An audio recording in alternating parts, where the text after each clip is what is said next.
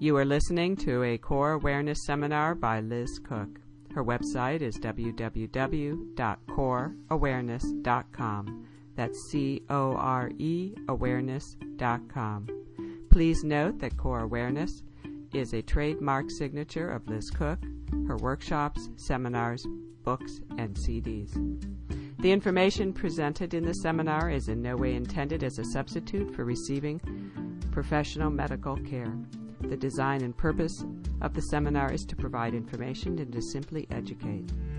The author and publisher shall have neither liability nor responsibility to any person or entity with respect to any loss, damage, or injury caused or alleged to be caused directly or indirectly by the information, suggestions, explorations, or exercises contained within the seminar or written in response to the seminar. The author is not a medical authority, and she is not qualified to diagnose or prescribe any therapy. The information is simply her personal opinion. Please seek medical care for whatever condition you may have.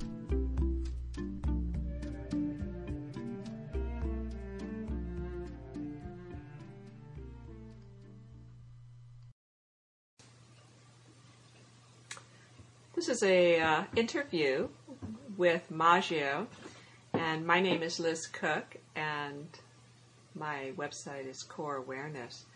And today I have uh, Patricia Maggio with us. She likes to be called Maggio, and uh, discussing creative, the creative process.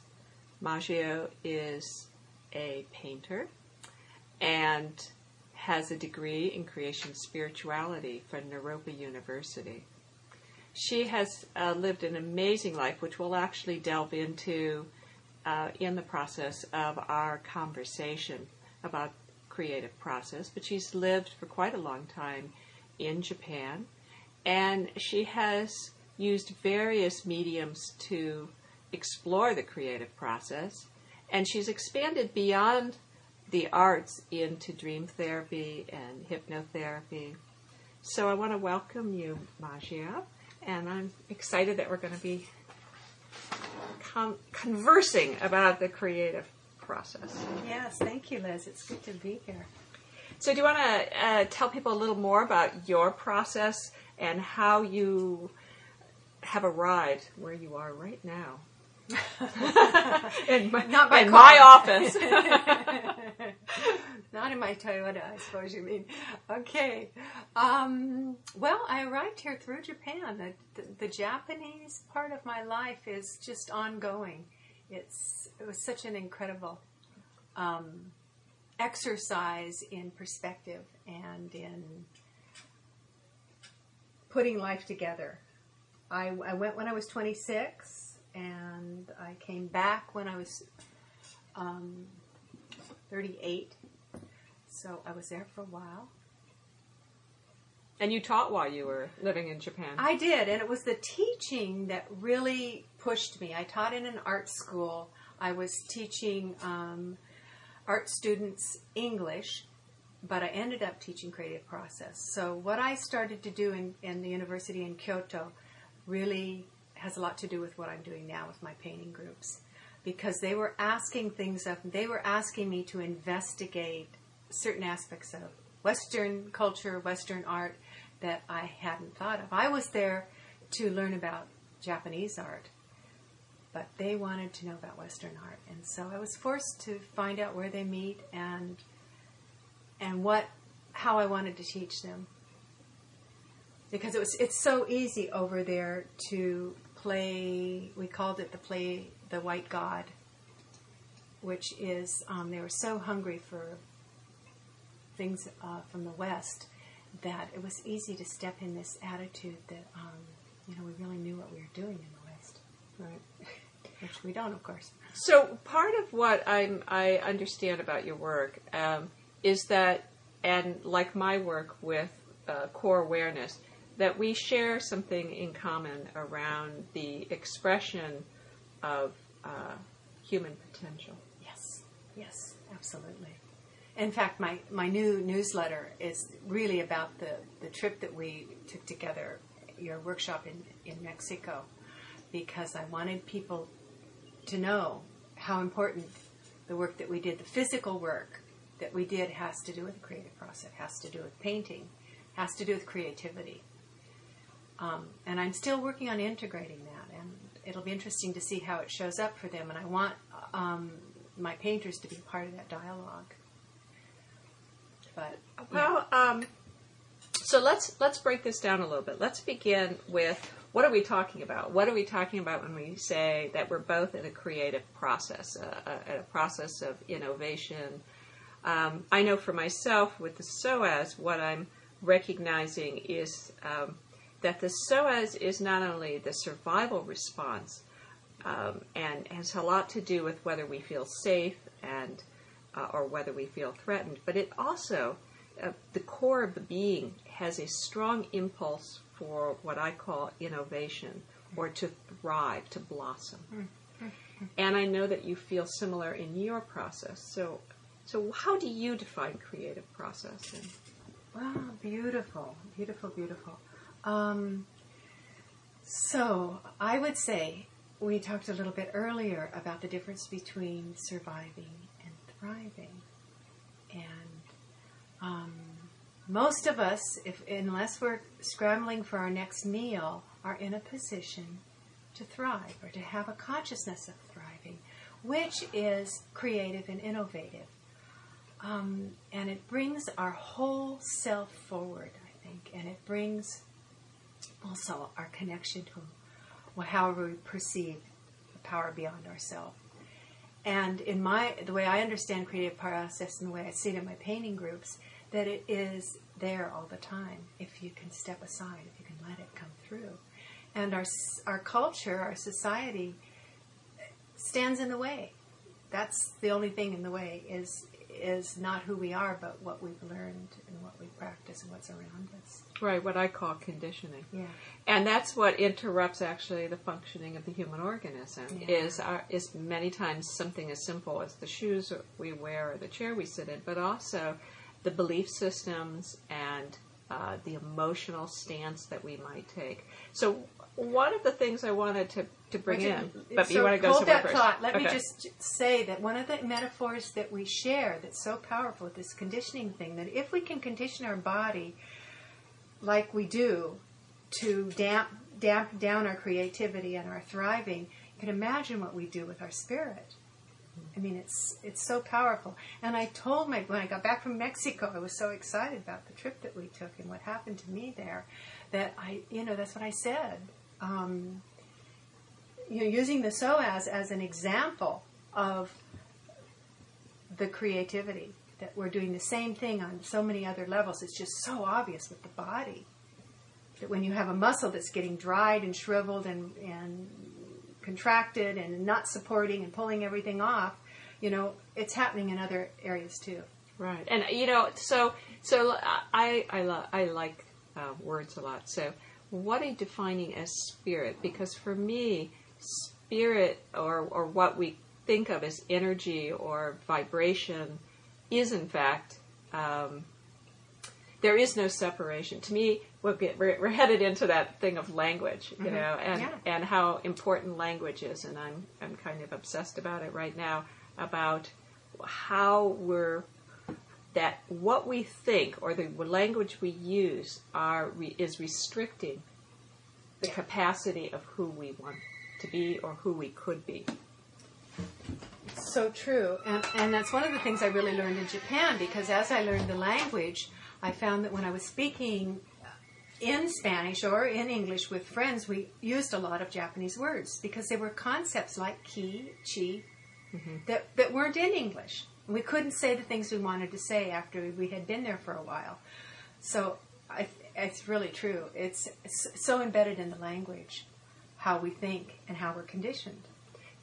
So creativity, you you you have told me that you know you feel that our culture doesn't value it, that there's no value. So let's let's go there because that's a whole language issue around what is frivolous or what is It's true. You know what what we don't consider important. Yeah, yeah, yeah. It's so true. Um, well, one of the Why things, is the creative process important? well, one of the things I learned in Japan is that I was so profoundly materialistic. Um, I was a little hippie kid, you know, that thought my values were in the right places. But as a Westerner, especially American, I expected if you put energy into something, you get something from it. You know, it's like the difference between creativity and the art in the sciences. They want applied science. You get something from it. I mean, the whole way we think, our whole conditioning in our society is to get something from what you're doing, get something concrete. Whereas in Japan, and sure, it has a huge uh, Western veneer and it's changing all the time, but the heart of it, the Asian culture, is they really know what spirit is. And they would say that spirit is in everything and that you honor it. You know, you run into a motorcycle, you run into a tree, you say, "Excuse me." It's it's it's respect. Mm-hmm. And it's something that I didn't realize how far off I was into the material world until I got into a world that wasn't like that. Mm-hmm. So, So take that into creative process. Now, well, you know, you, you mentioned that in our culture we don't value creativity or spending time yeah. in a creative process. We don't because I I have taught art in the schools through the cultural council for years and years and years, and you some some child does a wonderful, you know, we try not to put quantitative um, values on it, but some child will do a wonderful painting and we'll say, look at this, you know, how does this feel? And we'll just sort of give it some attention, have people, have, have the children um, learn something from it. And so then the child's response will be, um, so how much do you think I can sell it for? You know, there's, there's, so there's, the schools are centered around this idea of materialness and, and to spend time just playing or examining or trying or experimenting or exploring, um, there's no time for it. So let's let's Yeah. decide that there is a value there. There's a Okay. div- there is a, a value in the creative process. Uh, with the core, I recognize that when I began working with the psoas, I was looking to uh, release the psoas, um, to get some back relief, to feel more comfortable. But as the years have gone on and I'm comfortable and I don't have back pain, then I'm actually exploring the core in the process of innovating, which is delicious, which is, is pleasure, and which is profoundly nourishing. And I think that your combination of painting and dream work and um, metaphor eh, and the, the whole, um, what you mentioned as kind of the subconscious, let's, let's go into that field of why is it worth spending time moving into those areas of ourselves that do not necessarily produce something uh, that's tangible and yet nourishes our whole being and our whole existence and allows us to flourish. Well, you, well, you said it. You know, all the things that you said about the psoas, you know, could be said about art. And art is one of those things that are not valued in, in, in this culture. It's kind of an elite thing that's collected and it's a money investment.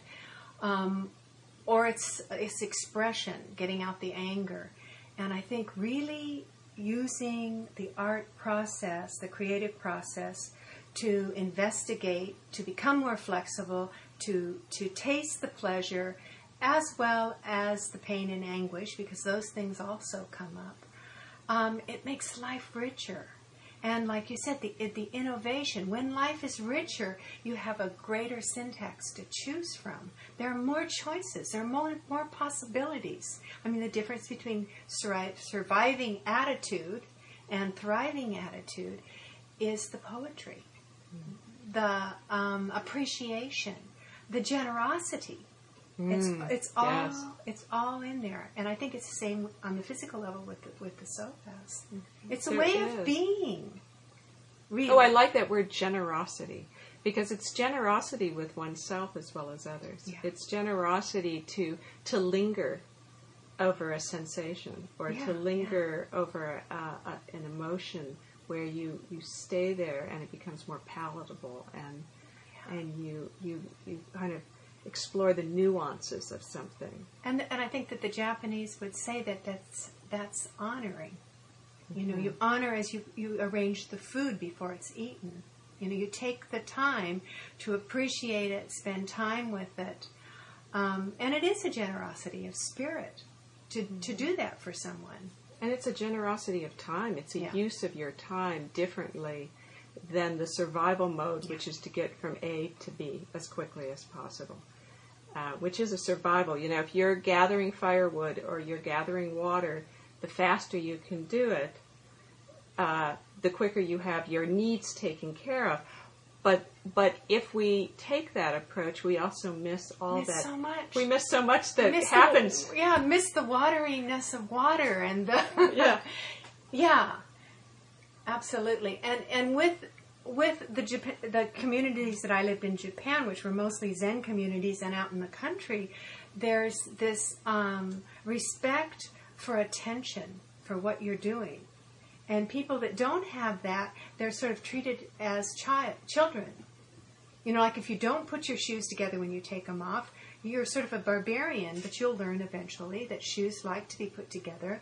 All things like to be put together. So it isn't just order, it's an attitude about things, about material things, that is so different. and that are basically symbolic of Yes. a kind of attention Yes. that we we offer or that we bring to every moment. everything. Yes, yes. Right? That it, it, it's a kind of external representation of the quality of attention. Quality, I love that. It's Mm-hmm. about quality. It really is. And it seems like um, in the West, quantity is so emphasized. Yeah. You know, how many and how long and The president of Toyota just said that he was going to switch that, that they, he'd lost his priority to making more cars Oh. to making quality cars. yes. So, so you can see the Western influence uh, penetrating. So, you know, to me, a lot of uh, what we're talking about is um, to kind of stay on this subject for a little longer. Is uh, the, the quality of attention I call core awareness is to be able to cultivate the awareness of sensation, the awareness of the message that the psoas brings um, to the to the innovation of movement that is potential within our tissue that regular everyday movement doesn't really provide. So that it's as if living in this culture I have to create space and time where I can actually um, learn kind of like you were saying in the Japanese uh, tradition almost learn how to pay attention that I can then carry out into every moment of my life. So people Yes. will say, "How much time do I spend working with my psoas?" I don't because my, part of it's life. just part of me. Yeah, Yeah, I don't. yeah, yeah. You know, I I'm there Well, all the time. Exactly, and the same for an artist. You know how how or a poet. You know how much time do you spend as a poet every day? Well, it's so integrated. You know, looking out the window, looking at the surface of the water as you carry it. It's integrated, and and I guess at this point people need to be taught that. But the thing is, I think at the core, at our core, people take that in in different ways, and that's where the innovation comes. Mm-hmm. People's poems are going to be different. Their paintings are going to be different. Their connections you know, the synapses is, are going to be different if we give people a chance to do that. People have been so sort of regimented, sort of herded along to get that water in, get that wood stacked, that we miss that, the variety of possibilities of our individuality. And, you know, we lose, we've, we've lost it. And I think that's what's going to start happening. So that's what we're both interested in, really. So part of our our both our pathways has been to to to bring in.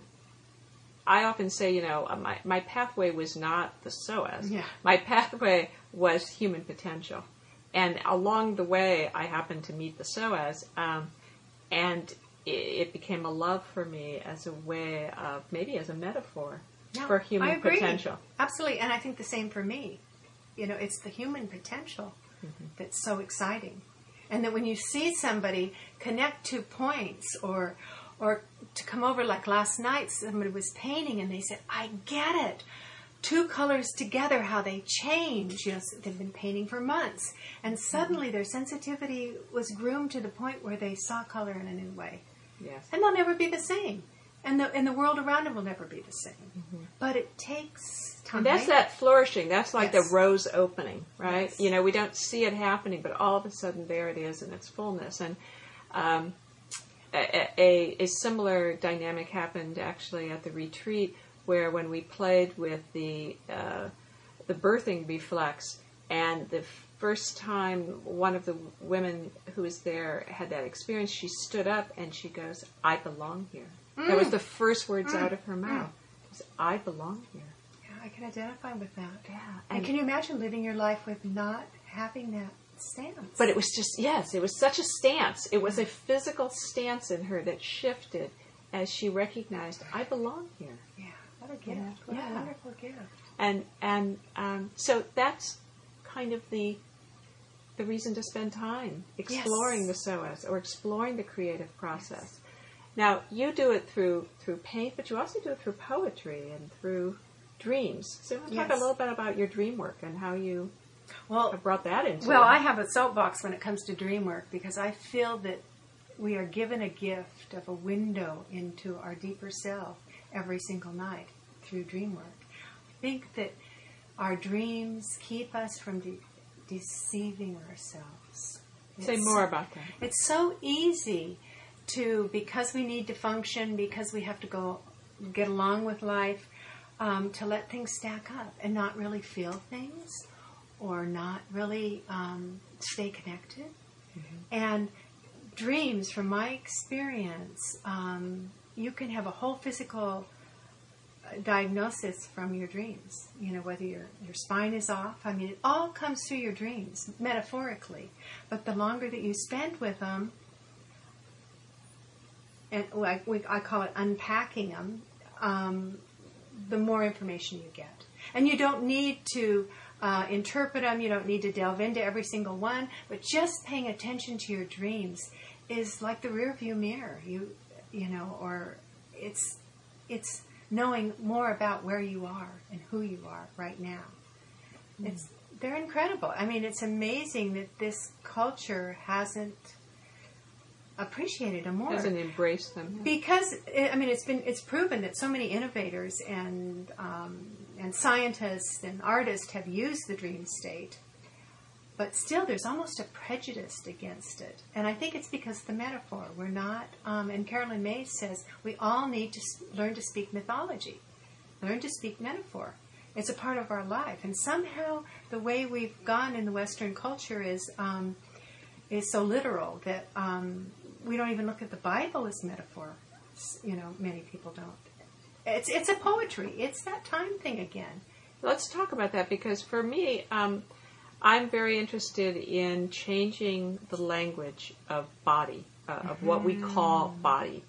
And uh, so I've uh, been on my own soapbox here with um, with the with language and the, what I define as biomechanical um, versus biointelligent, and that the biomechanical languaging of the human body comes out of the Industrial Revolution, comes out of reductionist thinking, which believes that if you take something apart, you will understand it in its fullness and its wholeness.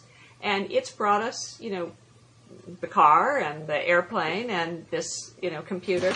But it, um, but when it's applied to the human body, I realized in trying to understand the psoas that the psoas didn't fit in the model very well because I kept we kept adding things. Or in the holistic model, we we hear people say, "Oh, you know, this is body, mind, spirit." Well, to me, that's the mechanical model trying to compartmentalize these things that are whole and then trying to put them together. So I feel, especially those of us who are therapists, that one of the most powerful things we can do, and probably as artists and teachers, is to change the, the language. I agree. I agree completely. And when you start talking about the psoas, I start thinking, what is the metaphor for the creative process that I do immediately? And what I got from what you just said is that most art is a specialized product people learn in school, art school, college, whatever. And that system is not working either. In fact, there's a wonderful book written by uh, an art professor called Why You Can't Teach Art because you can't teach it. You can teach technique, but the the looking at the surface of the water, the you know looking at the sky, the the real experience that's necessary to do it, no one can teach you. People can lead you there, but it's it's exactly the same thing, and the language works against it. What's the composition? Does it work? All these things that those of us that are academically trained in art can work against the creative process. So, in fact, the most exciting artwork that's out there right now is called art brut or raw art. It's um, people that are unschooled. Yes. That is the most exciting for me. Well, and that happens in the field that I'm in. For many Ah. people who are trained in dance or trained in Pilates or trained in yoga, they may have harder time accessing a fluid mm. psoas than a person coming off the street who simply takes their shoes off and and doesn't even know where their psoas is. They don't have that control of the core, and so they haven't manipulated Oh, themselves in a way. So they actually have more access to how they're feeling and they, they don't they, they haven't tried to it. compartmentalize themselves it's so true, and it's like it's like the people come in with uh, what I call art trauma. You know, they stop their art process really early because somebody you know criticized them or whatever, mm-hmm. um, who have no training at all. They are. It's easier for them to be authentic mm-hmm. because they haven't trained this rigid core like you're talking about in a way that works against them. right so in changing the language for me part of it is finding the metaphors and um, so I've been excited. I've been excited in exploring metaphor, like wha how do we think of the core, and and why do we think of it the way we think about it? And I recognize that most of it is because we think of body as object. Yeah. It's a thing. We'll see. We're back to that material again. Yeah, so it's an object, it's a thing, and that as long as we don't, uh, as long as we hold on to this thing, then then there's a a, a limitation and there's a, con- a construct around how and what body is, and that it can be other than spirit or other than. But if one sees oneself as a living process, and and part of a larger uh, biosphere that we're we're not object and environment we are environment Yes. yes that as we we enter into this recognition that we are accessing or actually witnessing or experiencing life itself Yes. Yes. Yes. Oh, I love it. Yes. th- then here we are then the idea of innovation not just surviving but Yes. but innovation And is that we're a living process that's Yeah. changing It's changing, and we need it so much. And of course, the metaphor back to the studio is, you know, that I that I tell I say when you go out and have a wonderful evening, you taste the food, you see a movie, you dance, you have nothing to put over your couch, nothing. You have no product. So tonight, as you paint, this is a journey. You're not making something, and it's so hard to get through. But it's the same thing. It's a process. Mm-hmm. And I, I love what you just said because I can use that you know, to look at not only this process differently, but your body differently. Mm-hmm. yeah that which paints That which paints. So play. How about we talk a little bit about play because you and I are going to do a workshop together on play uh, in in this creative process, and I teach other workshops that are specifically play workshops. One of them is called Stalking the Wild Psoas, and and Primal Play that I do with Cass Phelps. And the reason I do these workshops on play is because I realize that when we're working with the psoas, we're really working with proprioception or developing the nervous system or growing ourselves, so to speak, our, our neurological impulses um, and, and connections. And that in the wild world, play is how animals do it.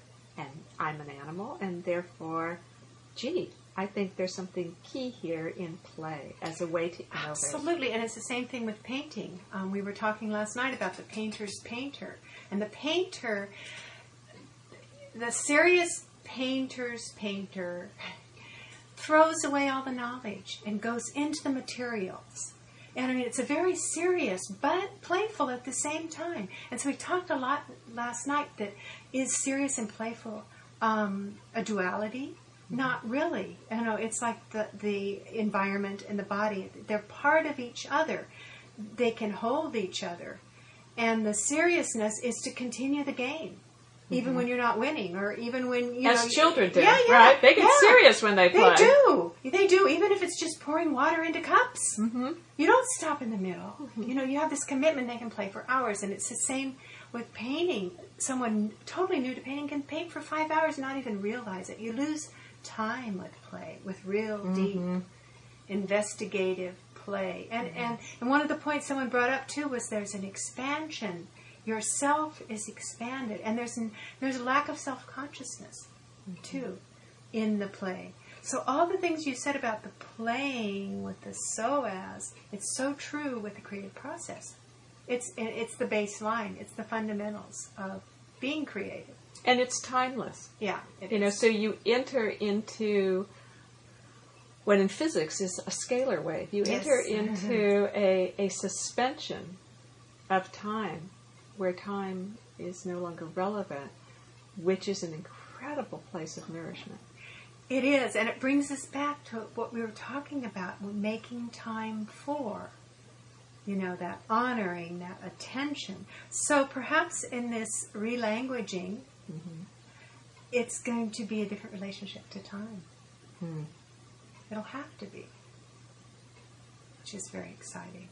Yes, and the metaphors that we use for time um, Or mechanical. are mechanical. Not just as the- enough. yes, yes, yeah, yeah. yeah. There's, You don't say not enough air. Right. You know, it's but we don't. Right, very good point. Yeah. it's a different relationship to it. So both of us, uh, um, I ha- I I I want to bring in something around play and coherency. In other words, how the dream life and the play and maybe what we call a spiritual path. You were mentioning that art was a, a spiritual path rather than a product oriented or expressive discharge process. And Not that it can't be that, but it's, it's Right. something much greater than that. It is much greater. And immediately I start thinking in Japanese because um, we don't have the words in English. There's a word for practice, which isn't over and over and over again, like the violin or something. Practice in Japanese, okeiko, is somehow embodying it, whether it's archery or tea ceremony. It's somehow living through it again and again until you reach the pitch that you are it. So, art as practice, and in the Zen arts, all of those arts, flower arranging and calligraphy, um, change your awareness to the materials and probably to time. You know, I mean, it's almost set up, and it's from a certain time in Japanese history. Not everybody even does it now, um, where people practiced. People, I, you know, even the farmers, there were certain practices that people had, and they involved spirit and art. Learning the art, no matter what it was, was the path to understanding spirit in their life and to living it. Is is one way of saying it, as a Westerner's way of saying it, perhaps. But mm-hmm. so There's a digestive process there that, that has to take place. oh, that's place. an interesting thing to say. Digestive process. I like that because it's it's organic. It's, it's assimilation. Mm-hmm. Well, and that's the discrimination, is that digestion is often thinking of taking what I want and discharging what I don't want. Yeah, Uh, That's a but that's mechanical- but that's a large intestine yeah, a- yeah. Oh, I activity. see. Okay, That's Where- specialized. yeah. Whereas the small intestine is assimilation, and small intestine is associated as a metaphor to the fairy tales of um, turning straw into gold. Oh, interesting. Ah, sure. So alchemy. yes, the alchemy of, of assimilating something in which the organism is porous enough that it can take it in, because we know that the filaments of the intestinal tract are not passive; they're active, and that the way we actually draw in what we need and how much we need is through this intelligence of the tissue. yes. So That's you're, so you're taking yeah. something, but it, it, it's just because you put it in your body No. doesn't mean you're going to No. assimilate it. And if we back up further uh, in the um, process to the in the mouth, um, why we choose what we choose. I mean, little kids might eat you know, broccoli for a week. And they've found that they get what they need if you let them do that. And I'm thinking, I'm thinking of Italian and French, you know, this, this relationship to food that's so different than what we have. Um, it's a whole experience, and they've and they've even you know scientists see that you know the attitude with which you eat food is different than how you assimilate it. So the whole process, it isn't just digestion like an earthworm, something goes in and something goes out. It's it's the art of it, of how it's presented and how it's eaten, what conversations that you have, the whole thing. and the alchemy. So that's Yes. a, I, I, I, li- I like that that word because it suggests that there's magic there. There there's that there's something that we don't control. And that brings me back to innovation. You know, if people were living their life through flourishing in innovation, all kinds of different things would come out.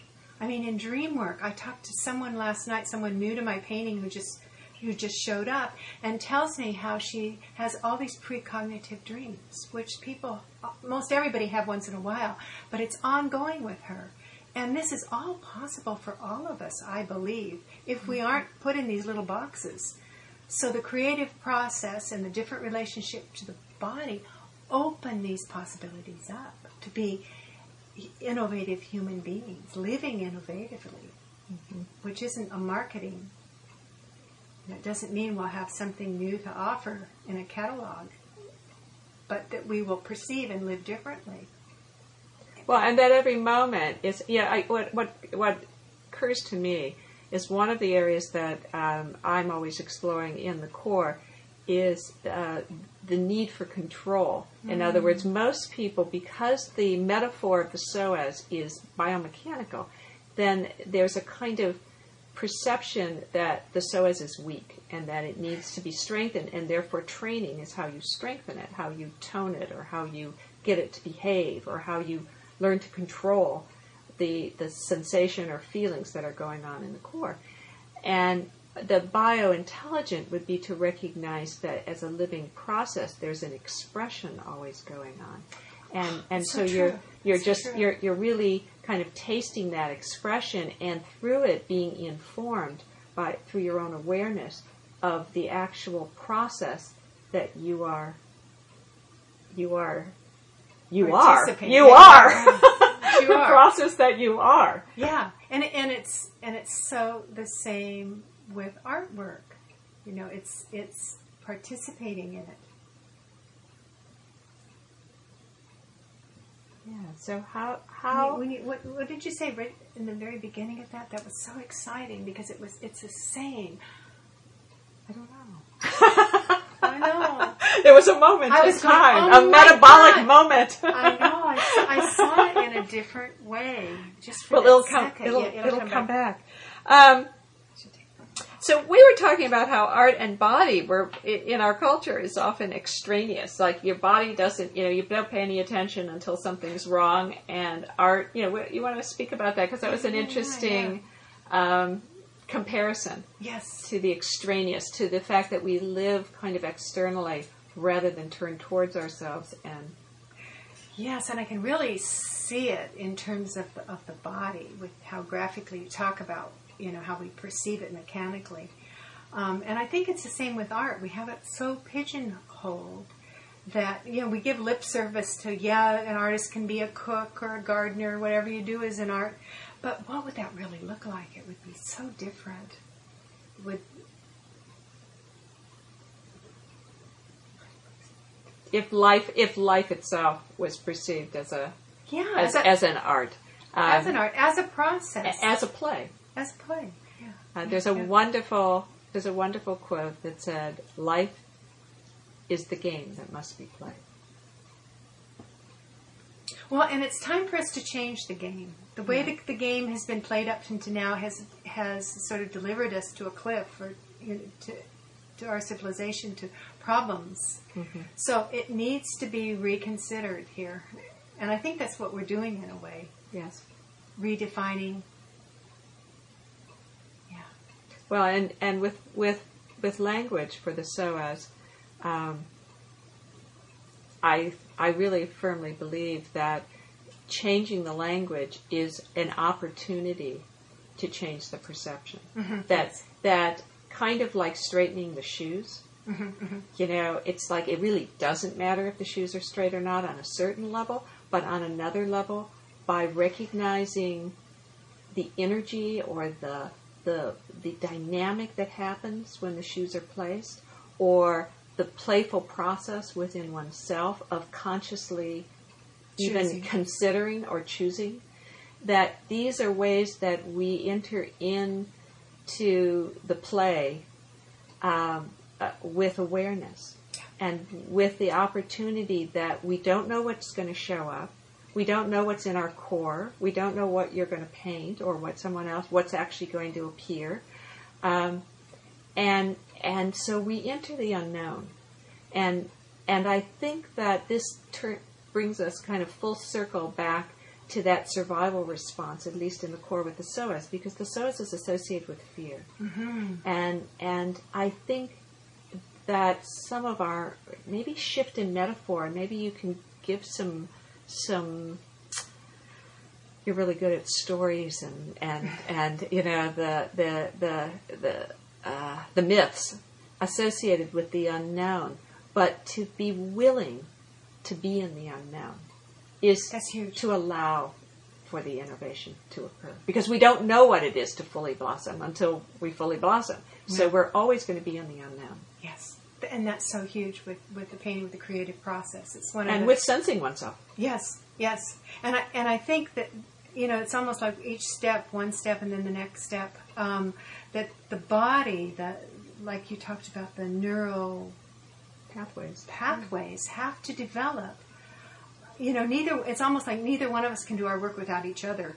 You know, the whole human being needs uh, the physical as well as the the creative. The they need both of those. And they both are. The, the physicality is Yeah. creative, and Yeah. the creative is the physicality. So, once again, there isn't really a duality. There's a, there's a, and and that's of course one of our our our quandaries is that we are so obsessed with duality, Yeah. and we're always looking at the black and the white, or the day and the night, and and that to stand, uh, to stand in one's core, is to be between Mm. the dualities. It is to embrace both. It's the capacity to hold both simultaneously, Yes. and and uh, It is. and that is psoas.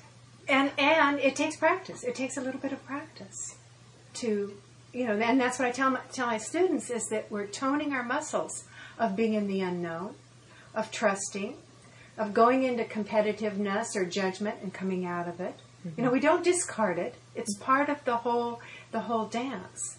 But and to do so is toning toning the muscles. Yeah, dance is a great is Yeah. a great metaphor. Yeah. You know, is that life is a dance, and that each moment is a dance because that is inherent. There is a creativeness in that. Yes. i i in, you know, because you're being responsive. Right. you know you have to be responsive to your partner you have to be responsive to the moment to Music. to the music to whatever Um. impulse is happening is to to to and that's when the beauty really shows up you know is, is so so well this has been interesting to kind of explore uh, creative process and psoas uh, Yeah, I'm very excited. yeah. to take this back to my students because to have that concrete model and and like you say that duality concrete model. That concrete model that material model that that explicit, oh there's a metaphor for it. Explicit. Let me take that back. Well, explicit model. Okay. because it, it's so important to help us shake off but we don't even know we have. Oh, it's so true. I mean, yeah, I tell people when I'm changing the language, I can't tell you how much, even when I'm teaching, that sometimes I can't find a metaphor. I mean, all I can find is a mechanical metaphor. yeah You know, and I go, I'm sorry, but I have to use a, mecha- a mechanical metaphor because you know I can't, I can't. I, it's like nothing's coming. So I realize how kind of starved I Yeah, am yeah. for more experience that I have to draw on. campaign Yeah, campaign. Okay, okay. Well, I am. I'm going to. We're going to do that together. And what's the date that we're doing it? It's April April. Right? I don't know. We, don't- we have no idea because we're not in time and space. we are in time and space, but we're in another time and space. Well, we're it's it's sometime in April. I think it's early April, and we're going to do what a two day, We're do an evening an and e- Friday day evening and a. Saturday uh, day, and we're getting the date right now. And um, meanwhile, you can uh, find uh, Maggio's website, which is a beautiful website, uh, and I'm going to spell it. It's A N A V A M I Anavami uh, dot com. And- Actually, it's anavamicenter.com. AnavamiCenter.com. I'm going to go to him. Okay. And uh, there's a gallery and her biography and, Yeah, and this is all kinds of great information. This is my art one. The other one is the. Oh, okay. So you have two. Yes, I have two. One's anavami.com and one's anavamicenter.com. The center has the um, posting our workshop. Okay. And and uh, Anavami, if someone would like to know, is Sanskrit for exalted. Exalted nourishment, actually. Yeah, Yes. yeah. So yes, so exalted nourishment, which is what I hope for uh, each and every one of you um, in your core and in your creative uh, life process. So thank you for joining us. Oh, thank you. Yeah.